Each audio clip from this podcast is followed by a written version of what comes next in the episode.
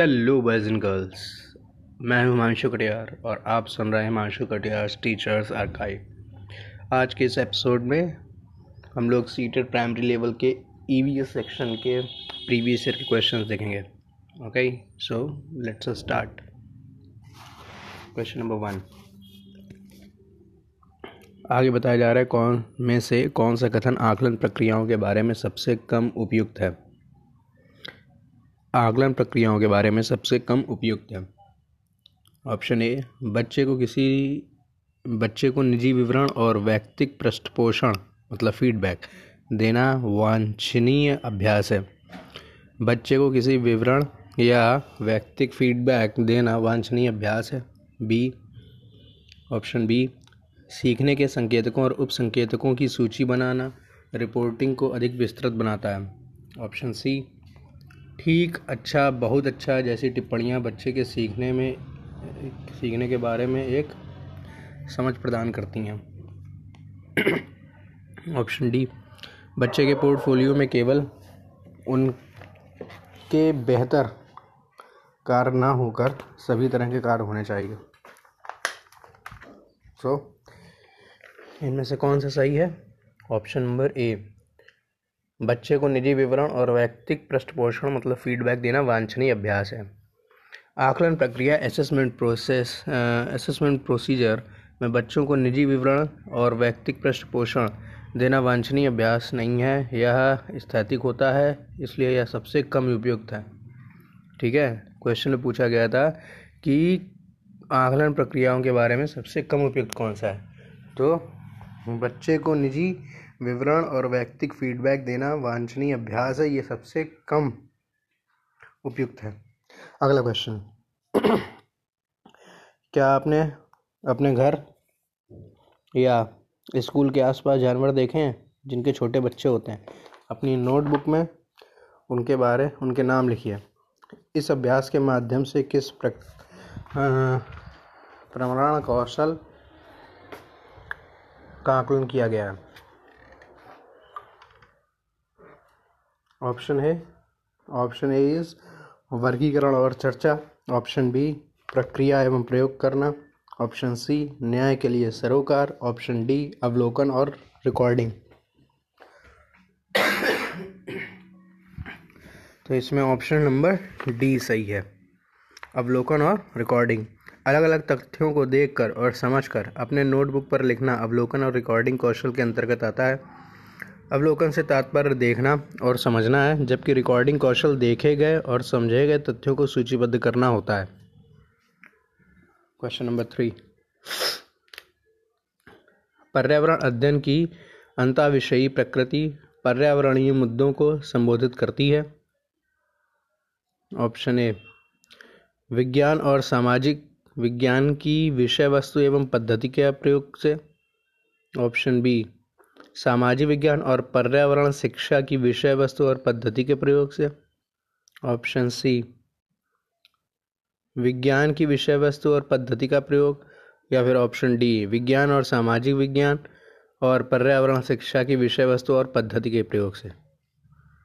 तो इसका option number D सही है। पर्यावरण अध्ययन की अंता विषय प्रकृति, पर्यावरण, पर्यावरणीय मुद्दों को मुद्दों को विज्ञान, सामाजिक विज्ञान और पर्यावरण शिक्षा की विषय वस्तु और पद्धति के प्रयोग द्वारा संबोधित करती है। Option number sorry question number four कक्षा पाँच के शिक्षक, एक सवाल देते हैं। पेड़ों के पाँच लाभ लिखिए। जबकि कक्षा के शिक्षक निम्न सवाल देते हैं, क्या होगा अगर धरती पर कोई पेड़ ना हो? इन सवालों की प्रकृति कैसी है? इन दोनों सवालों की प्रकृति कैसी है? ऑप्शन पहला, बद्ध अंत वाला अभिसारी है और मुक्त अंत वाला अपसारी है। दूसरा, मुक्त अंत वाला अभिसारी है और बद्ध अंत वाला अपसारी है। ऑप्शन सी, बुद्ध अंत वाला अपसारी है, सॉरी, मुक्त अंत वाला अपसारी है और बद्ध अंत वाला अभिसारी है। डी, बद्ध अंत वाला अपसारी और बुद्ध अंत वाला अभिसारी है। तो इसमें चौथा ऑप्शन सही है। बद्ध अंत वाला अपसारी और मुक्त अंत वाला अभिसारी है। इसको डिटेल इसका समझते हैं। जब किसी प्रश्न का उत्तर निश्चित सीमा में बाँध कर नहीं लिखा जा सकता, वह मुक्त अंत वाला अभिसारी प्रकृति का होता है।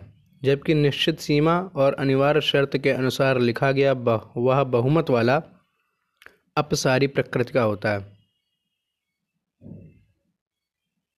ठीक है फिर से समझें। जब किसी प्रश्न का उत्तर निश्चित सीमा में बाँध कर नहीं लिखा जाता वह मुक्त अंत वाला अब भी अभिसारी प्रकृति का होता है। जब निश्चित सीमा और अनिवार्य शर्त के अनुसार लिखा जाए तो बहुमत वाला अपसारी प्रकृति का होता है। हम्म, कक्षा पाँच के आ, के सवाल के अनुसार पेड़ के लाभ लिखना किसी निश्चित सीमा का निर्धारण नहीं करता। अतः यह मुक्त अंत वाला अभिसारी प्रकृति का है। जबकि कक्षा पाँच बी का सवाल, जो सेकंड सवाल था, के अनुसार अगर पृथ्वी पर पेड़ ना हो तो धरती का क्या होगा? यहाँ पेड़ ना होना एक अनिवार्य शर्त लगा दी गई है। अतः यह बद अंत वाला अपसारी प्रकृति का है।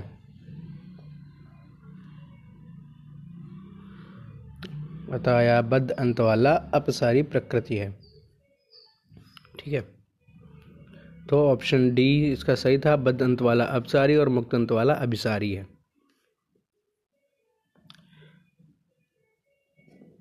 नेक्स्ट क्वेश्चन कक्षा एक में पर्यावरण अध्ययन के अध्ययन में शिक्षार्थियों के आकलन के बारे में निम्नलिखित में से कौन सा कथन या कौन से कथन सत्य हैं?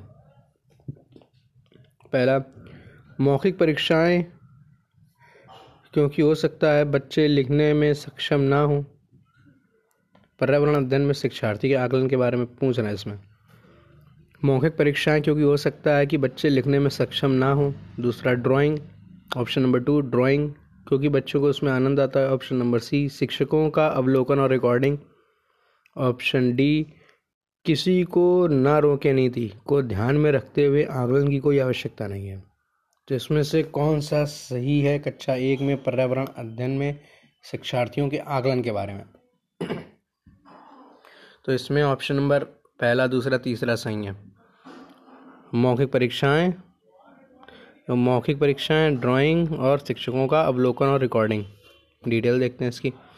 किसी भी कक्षा में विद्यार्थियों को कोई शिक्षक कार्य और उनकी योग्यता, शिक्षक कार्य जो है, शैक्षिक कार्य जो है, वो उनकी योग्यता और क्षमता के अनुरूप देना चाहिए, ताकि वह अपने विषय वस्तु के साथ सामंजस्य स्थापित कर सकें। कक्षा एक के विद्यार्थियों के लिए मुख्यतः मौखिक परीक्षा ही उपयुक्त होती है, क्योंकि वे लिखने में अभी सक्षम नहीं होते हैं। कक्षा एक के विद्यार्थियों को कक्षा परीक्षा में ऐसे विषय देना उपयुक्त होता है, जिनमें वे आनंदित हों, जैसे कला, ड्राइंग, है ना?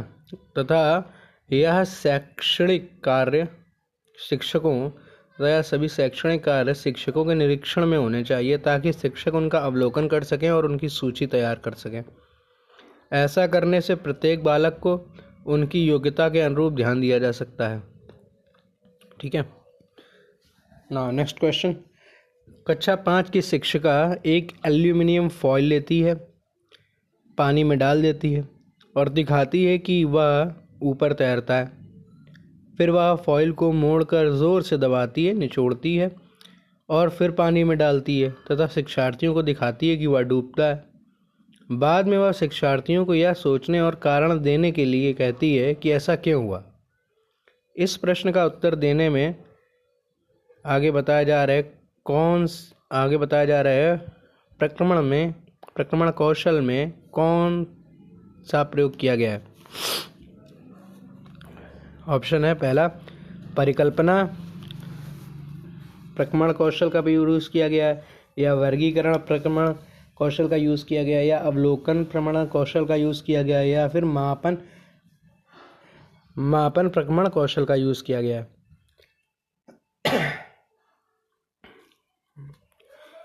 एल्यूमिनियम फॉइल जो फैली थी मतलब लेती है, उसको पानी में डालती है तो तैरता है, मोड़ के, निचोड़ के उसको डालती है तो पानी में डूब जाता है। तो वो उसका कारण पूछती है कि ऐसा क्यों हुआ? तो इन्होंने इसमें कौन सा प्रक्रमण कौशल का प्रयोग किया गया? परिकल्पना वर्गीकरण अवलोकन या मापन? तो इसका ऑप्शन नंबर सी सही है। अवलोकन। किसी क, किसी घटना को देखकर उसके कारण का पता लगाना अवलोकन कौशल कहलाता है। किसी घटना को देखकर उसका कारण पता लगाना अवलोकन कौशल कहलाता है। अतः कक्षा पाँच के विद्यार्थियों के सामने शिक्षिका द्वारा जो घटना दिखाई गई वह उस घटना पर विद्यार्थी अपने विचार तथा कारणों के तथा घटना के कारणों का अवलोकन कौशल द्वारा व्यक्त करेंगे। नेक्स्ट क्वेश्चन पर्यावरण अध्ययन के शिक्षा शास्त्र के संदर्भ में निम्नलिखित में से किसके सिवाय सभी वांछनीय अभ्यास हैं? ध्यान सुना किसके बजाय सभी वांछनीय अभ्यास हैं? मतलब जो नेगेटिव है वो इसमें से सिलेक्ट करना है, ठीक है?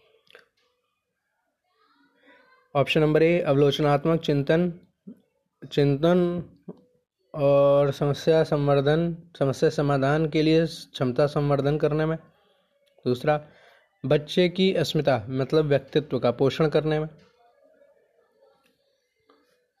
तीसरा, वास्तविक अवलोकन के स्थान पर पाठ्य पुस्तकीय ज्ञान की श्रेष्ठता को स्वीकार करने में। चौथा पाठ्य पुस्तकों और संदर्भों की बहुलता को बढ़ावा देने के अर्थ में। किस संदर्भ में। किस के, इनमें से किसके सिवाय मतलब किसको छोड़ के बाकी सारे वांछनीय अभ्यास हैं? तो इसमें ऑप्शन नंबर सी सही है।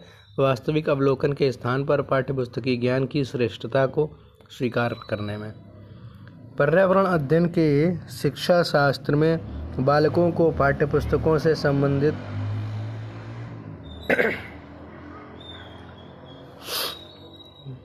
पर्यावरण अध्ययन के लिए शिक्षा शास्त्र में बालकों को पाठ्य पुस्तकों से संबंधित वास्तविक घटनाओं का ज्ञान कराया जाता है, जिससे छात्रों में अवलोचनात्मक चिंतन, समस्या समाधान की क्षमता की में, क्षमता में वृद्धि हो सके, तथा बालक पर्यावरण अध्ययन को अन्य विषयों के साथ सह संबंध स्थापित करने में कठिनाई का सामना न कर सकें।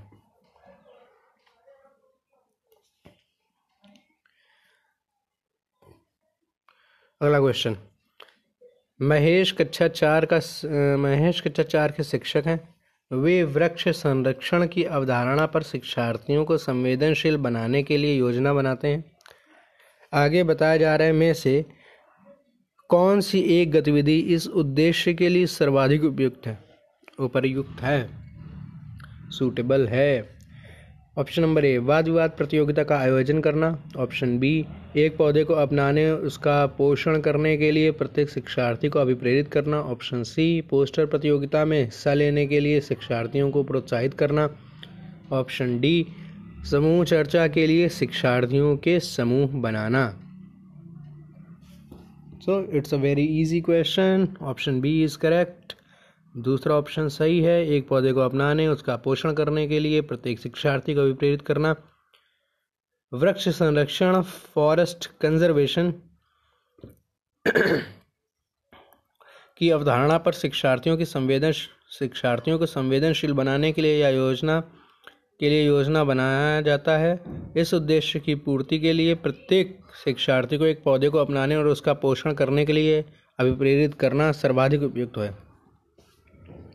Question number nine.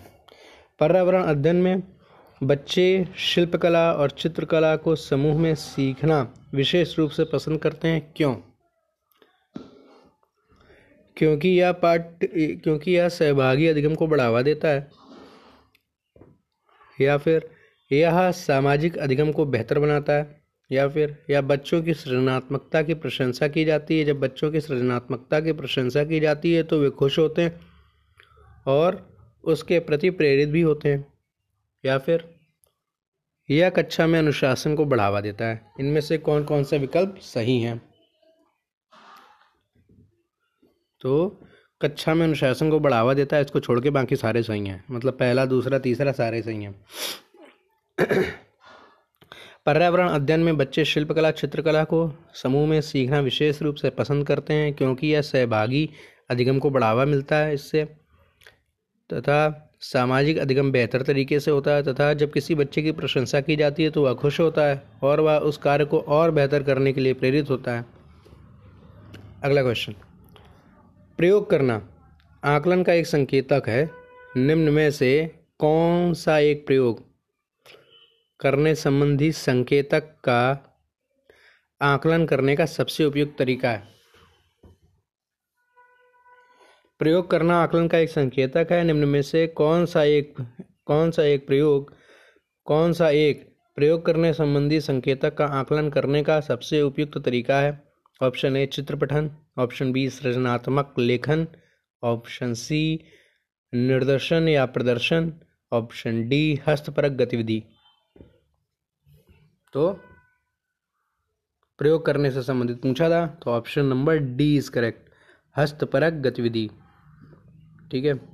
हस्तपरक गतिविधि हैंड एक्टिविटी गतिविधि, संकेत के आकलन का सबसे उपयुक्त तरीका होता है, क्योंकि इसे आसानी से प्रदर्शित किया जा सकता है। नेक्स्ट क्वेश्चन प्राथमिक कक्षाओं में शिक्षार्थियों के पास अनेक प्रकरणों में अनेक वैकल्पिक अवधारणाएँ होती हैं, जैसे सजीव, निर्जीव जलचक्र पौधे आदि। इन वैकल्पिक अवधारणाओं के स्रोत हो सकते हैं। कौन कौन से हो सकते हैं? परिवार एवं समुदाय हो सकता है, या फिर पाठ्य पुस्तकें एवं अन्य पुस्तकें, या फिर शिक्षक, या फिर कहानियाँ एवं कविताएँ। इनमें से कौन कौन से हैं जो वैकल्पिक अवधारणाओं के स्रोत हो सकते हैं? तो वैकल्पिक अवधारणाओं के स्रोत शिक्षक को छोड़ के बाकी जो भी बताए गए हैं वो सारे हैं। परिवार एवं समुदाय पाठ्य पुस्तकें एवं अन्य पुस्तकें, कहानियाँ एवं कविताएँ। प्राथमिक कक्षाओं में वैकल्पिक अवधारणाओं जैसे सजीव, निर्जीव, जल चक्र और पौधे आदि होते हैं। इन अवधारणाओं का मुख्य स्रोत बालक का परिवार, समुदाय, उसकी पाठ्य पुस्तकें शिक्षक तथा कहानियाँ कहानियाँ कविताएँ होते हैं, जो सुनकर एवं पढ़कर कई अवधारणाओं को आत्मसात करते हैं।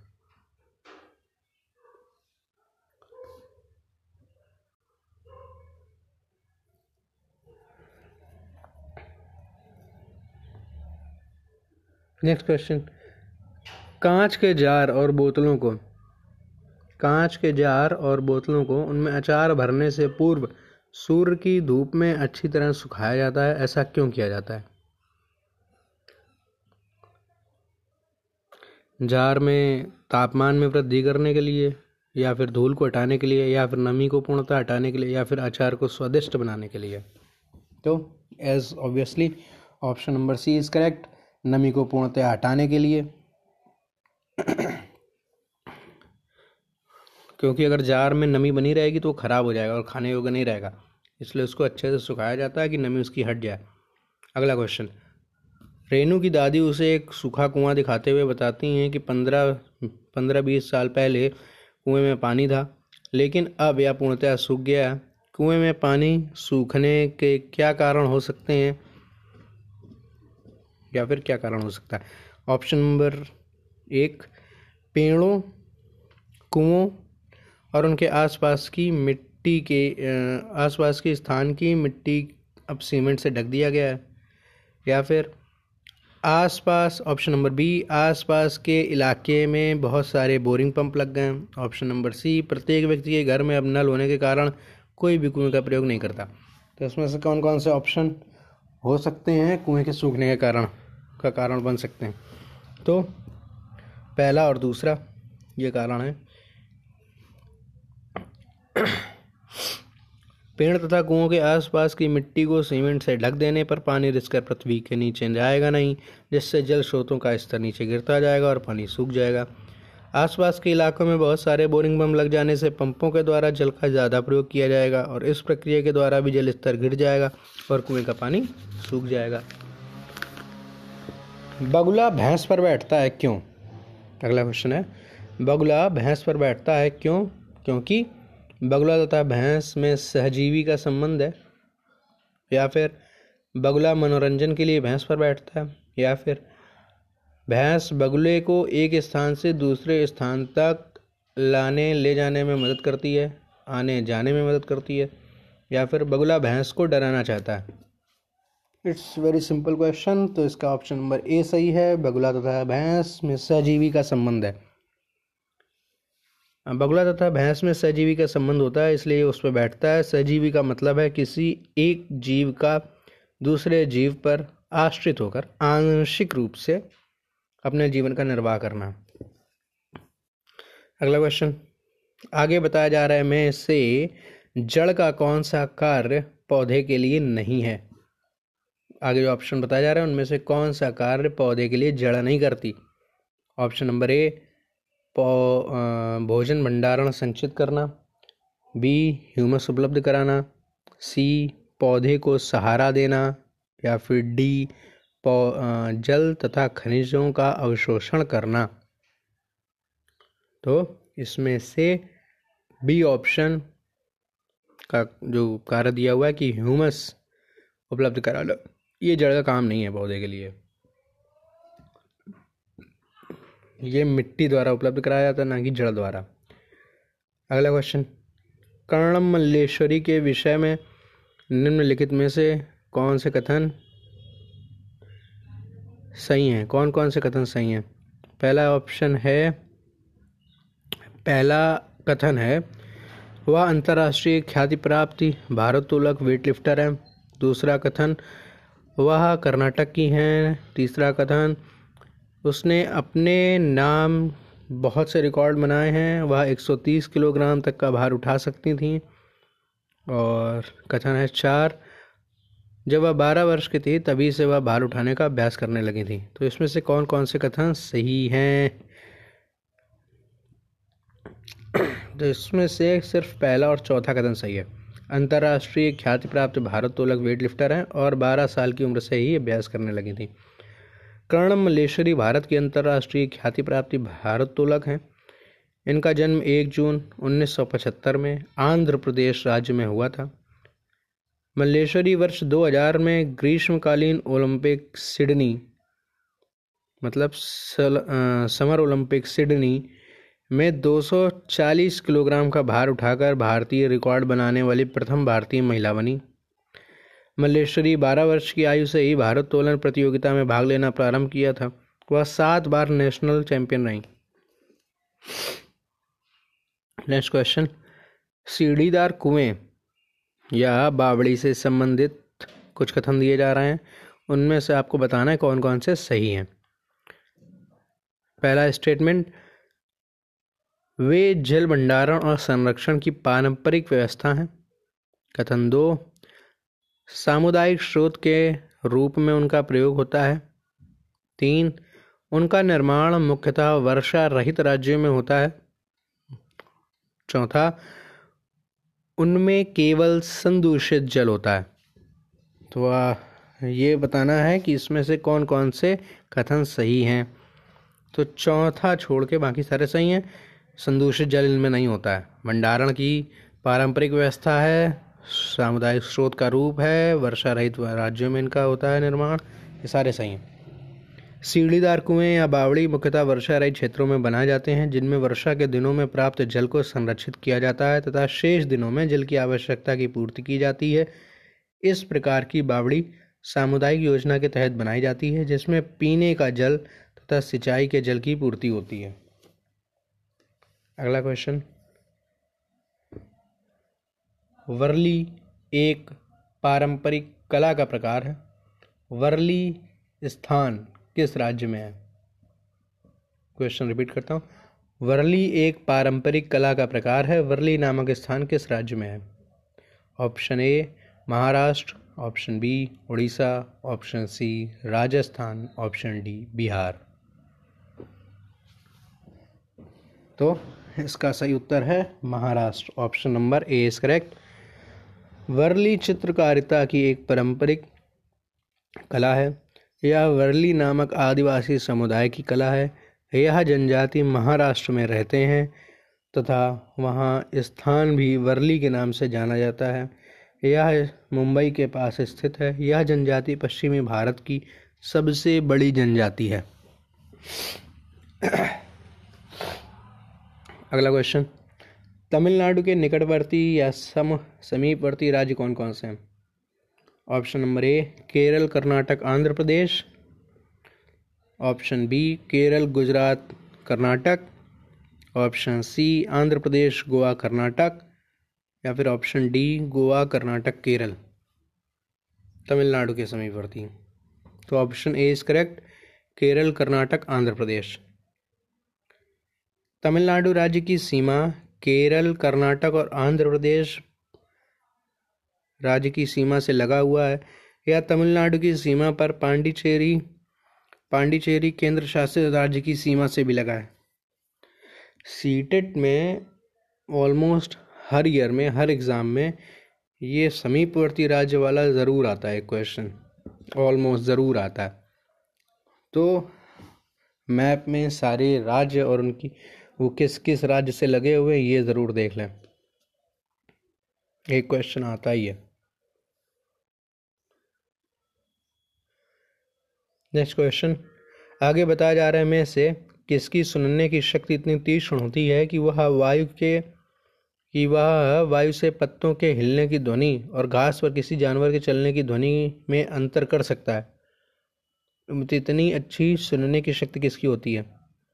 तो ऑप्शन बी इज़ करेक्ट गिद्ध ऑप्शन पहले सुन लें।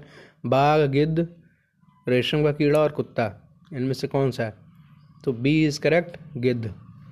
गिद्ध वेल्चर में सुनने की शम, सुनने की क्षमता बहुत तेज होती है वे वायु से पत्तों के हिलने की ध्वनि और घास पर किसी जानवर के चलने की ध्वनि में अंतर कर लेने वाला पक्षी है। श्रवण क्षमता अधिक होने के कारण यह अपना शिकार आसानी से पकड़ लेता है।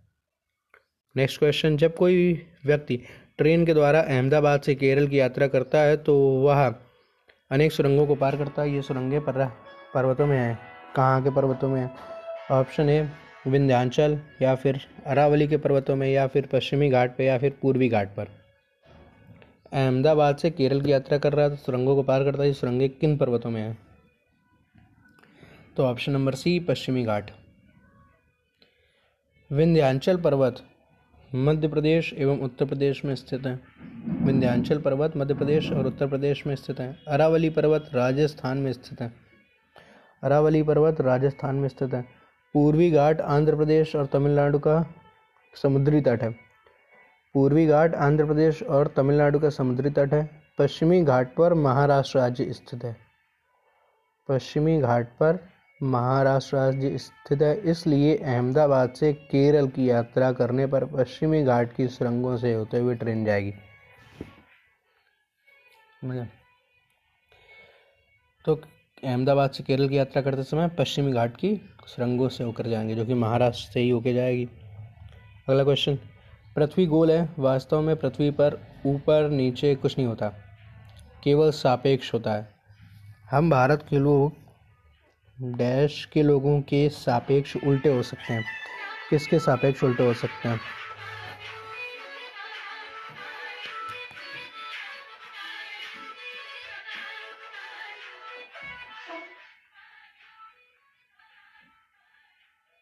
पृथ्वी गोल है, वास्तव में पृथ्वी पर ऊपर नीचे कुछ नहीं होता, केवल सापेक्ष होता है। हम पृथ्वी के लोग किसके सापेक्ष उल्टे हो सकते हैं? Option A, Alaska, USA option B, Libya, option C, अर्जीनिया, Algeria, option D, Argentina. किसके सापेक्ष उल्टे हो सकते हैं? तो हम लोग उल्टे हो सकते हैं यूएसए के, अलास्का के। ग्लोब पर भारत की स्थिति तथा अलास्का की स्थिति। देखने पर पता चलता है कि हम भारत के लोग, अलास्का के लोगों के सापेक्ष उल्टे हो सकते हैं। अगला क्वेश्चन मच्छरों के प्रजनन की रोकथाम के लिए ठहरे पानी पर तेल डालने की सलाह दी जाती है। ऐसा किया जाता है क्यों? क्योंकि तेल ऑक्सीजन की आपूर्ति को घटा देता है, जिससे मच्छरों का प्रजनन थम जाता है, या फिर बच, या फिर मच्छरों को तेल द्वारा विकर्षित किया जाता है, या फिर मच्छर तेल द्वारा मर जाते हैं, या फिर मच्छर तेल की परत में फंस जाते हैं। तो ऑप्शन ए इज़ करेक्ट। तेल ऑक्सीजन की आपूर्ति घटा देता है, जिससे मच्छरों को प्रजनन, जिससे मच्छरों का प्रजनन थम जाता है।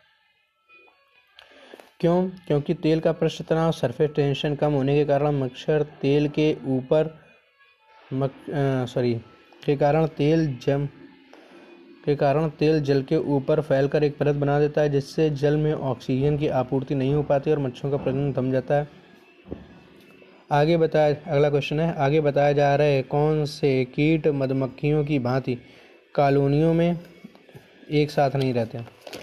आगे बताया जा रहा है कौन कीटों में से कौन मधुमक्खी की बात कॉलोनियों में नहीं रहते ऑप्शन ए, बर्रा तितैया, ऑप्शन बी, चीटी, ऑप्शन सी दीमक ऑप्शन डी, मकड़ी। तो इनमें से कौन सा मधुमक्खियों की तरह कॉलोनी में नहीं रहता है? तो ऑप्शन डी इज़ करेक्ट मकड़ी ये कॉलोनी बना के नहीं रहती, जबकि बर्री तैया चीटी दीमके ये सब कॉलोनी बना के रहते हैं। एक साथ रहते हैं।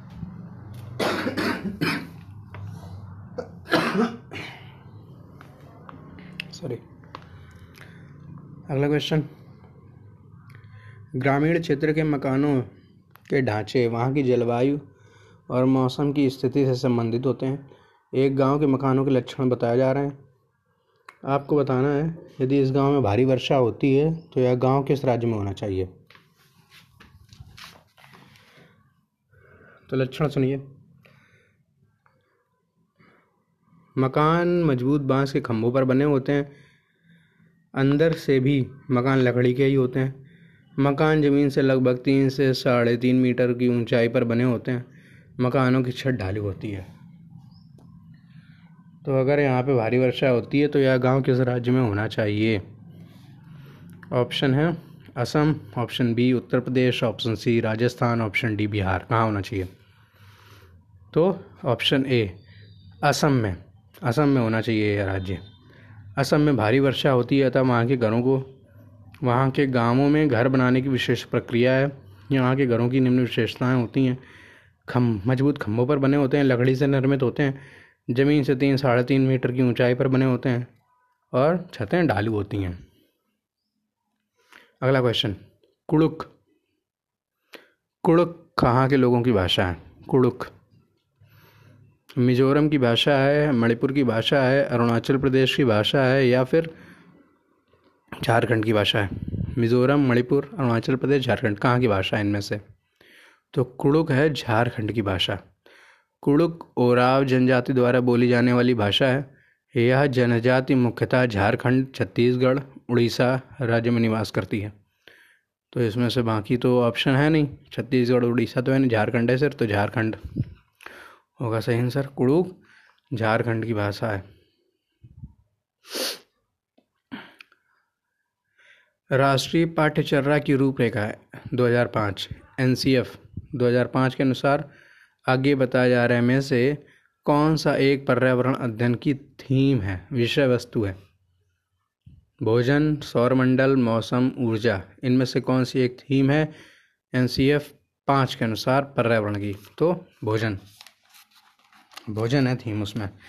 एन सी एफ़ दो हज़ार पाँच के अनुसार भोजन पर्यावरण अध्ययन की विषय वस्तु है, जबकि सौरमंडल और मौसम भूगोल की विषय वस्तु है। तथा ऊर्जा विज्ञान ऊर्जा विज्ञान की विषय वस्तु है। अगला क्वेश्चन पर्यावरण अध्ययन में विषय वस्तु, थीम, आधारित उपागम को अपनाने के समर्थन में निम्नलिखित में से कौन सा तर्क सबसे अधिक सशक्त है? थीम, आधारित उपागम को अपनाने के लिए के समर्थन में कौन सी बात सबसे अधिक सही है? ऑप्शन ए यह पाठ योजनाओं को एक ढांचा प्रदान करने और शिक्षण को अधिक प्रभावी बनाने में मदद करता है।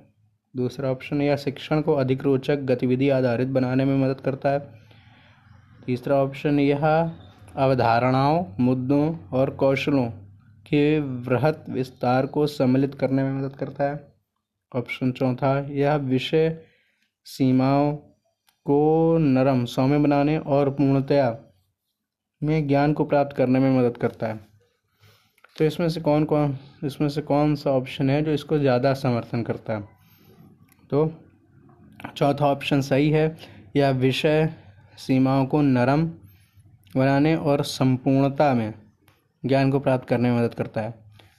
पर्यावरण पर्यावरण में विषय वस्तु को आधारित या थीम आधारित उपागम को अपनाने के समर्थन में सर्वाधिक सशक्त कथन यह हो सकता है कि यह थीम विषय सीमाओं को नरम बनाने और संपूर्णता में ज्ञान को प्राप्त करने में मदद करता है।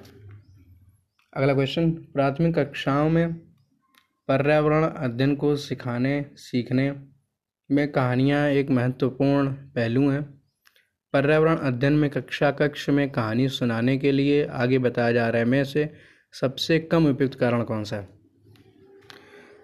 कहानी सुनाने के लिए सबसे कम उपयुक्त कारण पूछा गया है। तो पहला है कहानियों में व्यक्तियों कहानियों में व्यक्तियों के अनुभव शामिल होते हैं। हम्म, दूसरा है कहानियाँ अनेक विषय विषय क्षेत्रों को छूती हैं। तीसरा है कहानियाँ कक्षा प्रबंधन में सहायता करती हैं। चौथा है कहानियाँ पर्यावरण अध्ययन अवधारणाओं से संबंधों को जोड़ने के संदर्भ में उपलब्ध कराती हैं। ऑप्शन नंबर चौथा फिर से बता रहा हूँ। कहानियाँ, पर्यावरण अध्ययन, अवधारणाओं से संबंध जोड़ने के लिए संदर्भ उपलब्ध कराती हैं। तो यही सबसे कम उपयुक्त है। प्राथमिक कक्षाओं में पर्यावरण अध्ययन को सीखने, सिखाने के लिए कहानियाँ एक महत्वपूर्ण पहल है, क्योंकि कहानियों में व्यक्तियों का अनुभव शामिल होता है। कहानियाँ कई विषय क्षेत्र को भी छूती हैं और साथ ही कक्षा में, कक्षा प्रबंध में सहायता भी करती हैं। कहानियाँ पर्यावरण अवधारणाओं से संबंध जोड़ने के संदर्भ उपलब्ध कराती हैं, परंतु यह शिक्षण कौशल में उपयुक्त बहुत कम होता है। अगला question and last question of today's episode पर्यावरण अध्ययन पाठ्य पुस्तक की विषय वस्तु में क्या क्या होना चाहिए? ठीक है। पहला, परिभाषाएँ, परिभाषाओं और व्याख्यानों को दूर रखा जाना चाहिए। दूसरा रट कर सीखने को हतोत्साहित करना चाहिए। तीसरा, बच्चे को प्रश्न करने और खोजने का मौका मिलना चाहिए। चौथा, बच्चे को केवल लिखित जानकारी दी जानी चाहिए। इन चारों में से कौन कौन से पर्यावरण अध्ययन की पाठ्य पुस्तक की विषय वस्तु में होना चाहिए? तो इसमें केवल तीसरा ऑप्शन सही है जो होना चाहिए। बच्चे को प्रश्न करने और सीखने का प्रयोग का मौका मिलना चाहिए। क्यों? क्योंकि बच्चों को प्रश्न करने और प्रश्नों के उत्तर खोजने का मौका मिलना चाहिए, क्योंकि इससे बच्चों में सृजनात्मकता का विकास होता है। रट कर सीखने से शैक्षिक विकास पर निगेटिव इफ़ेक्ट पड़ता है। So this was thirty questions of E V S CTET previous year exam you have given me so much time and so thank you very very much for giving me your precious time अपना कीमती समय देने के लिए और इतना समय निकालने के लिए बहुत बहुत धन्यवाद this is Himanshu Kadiyar signing off bye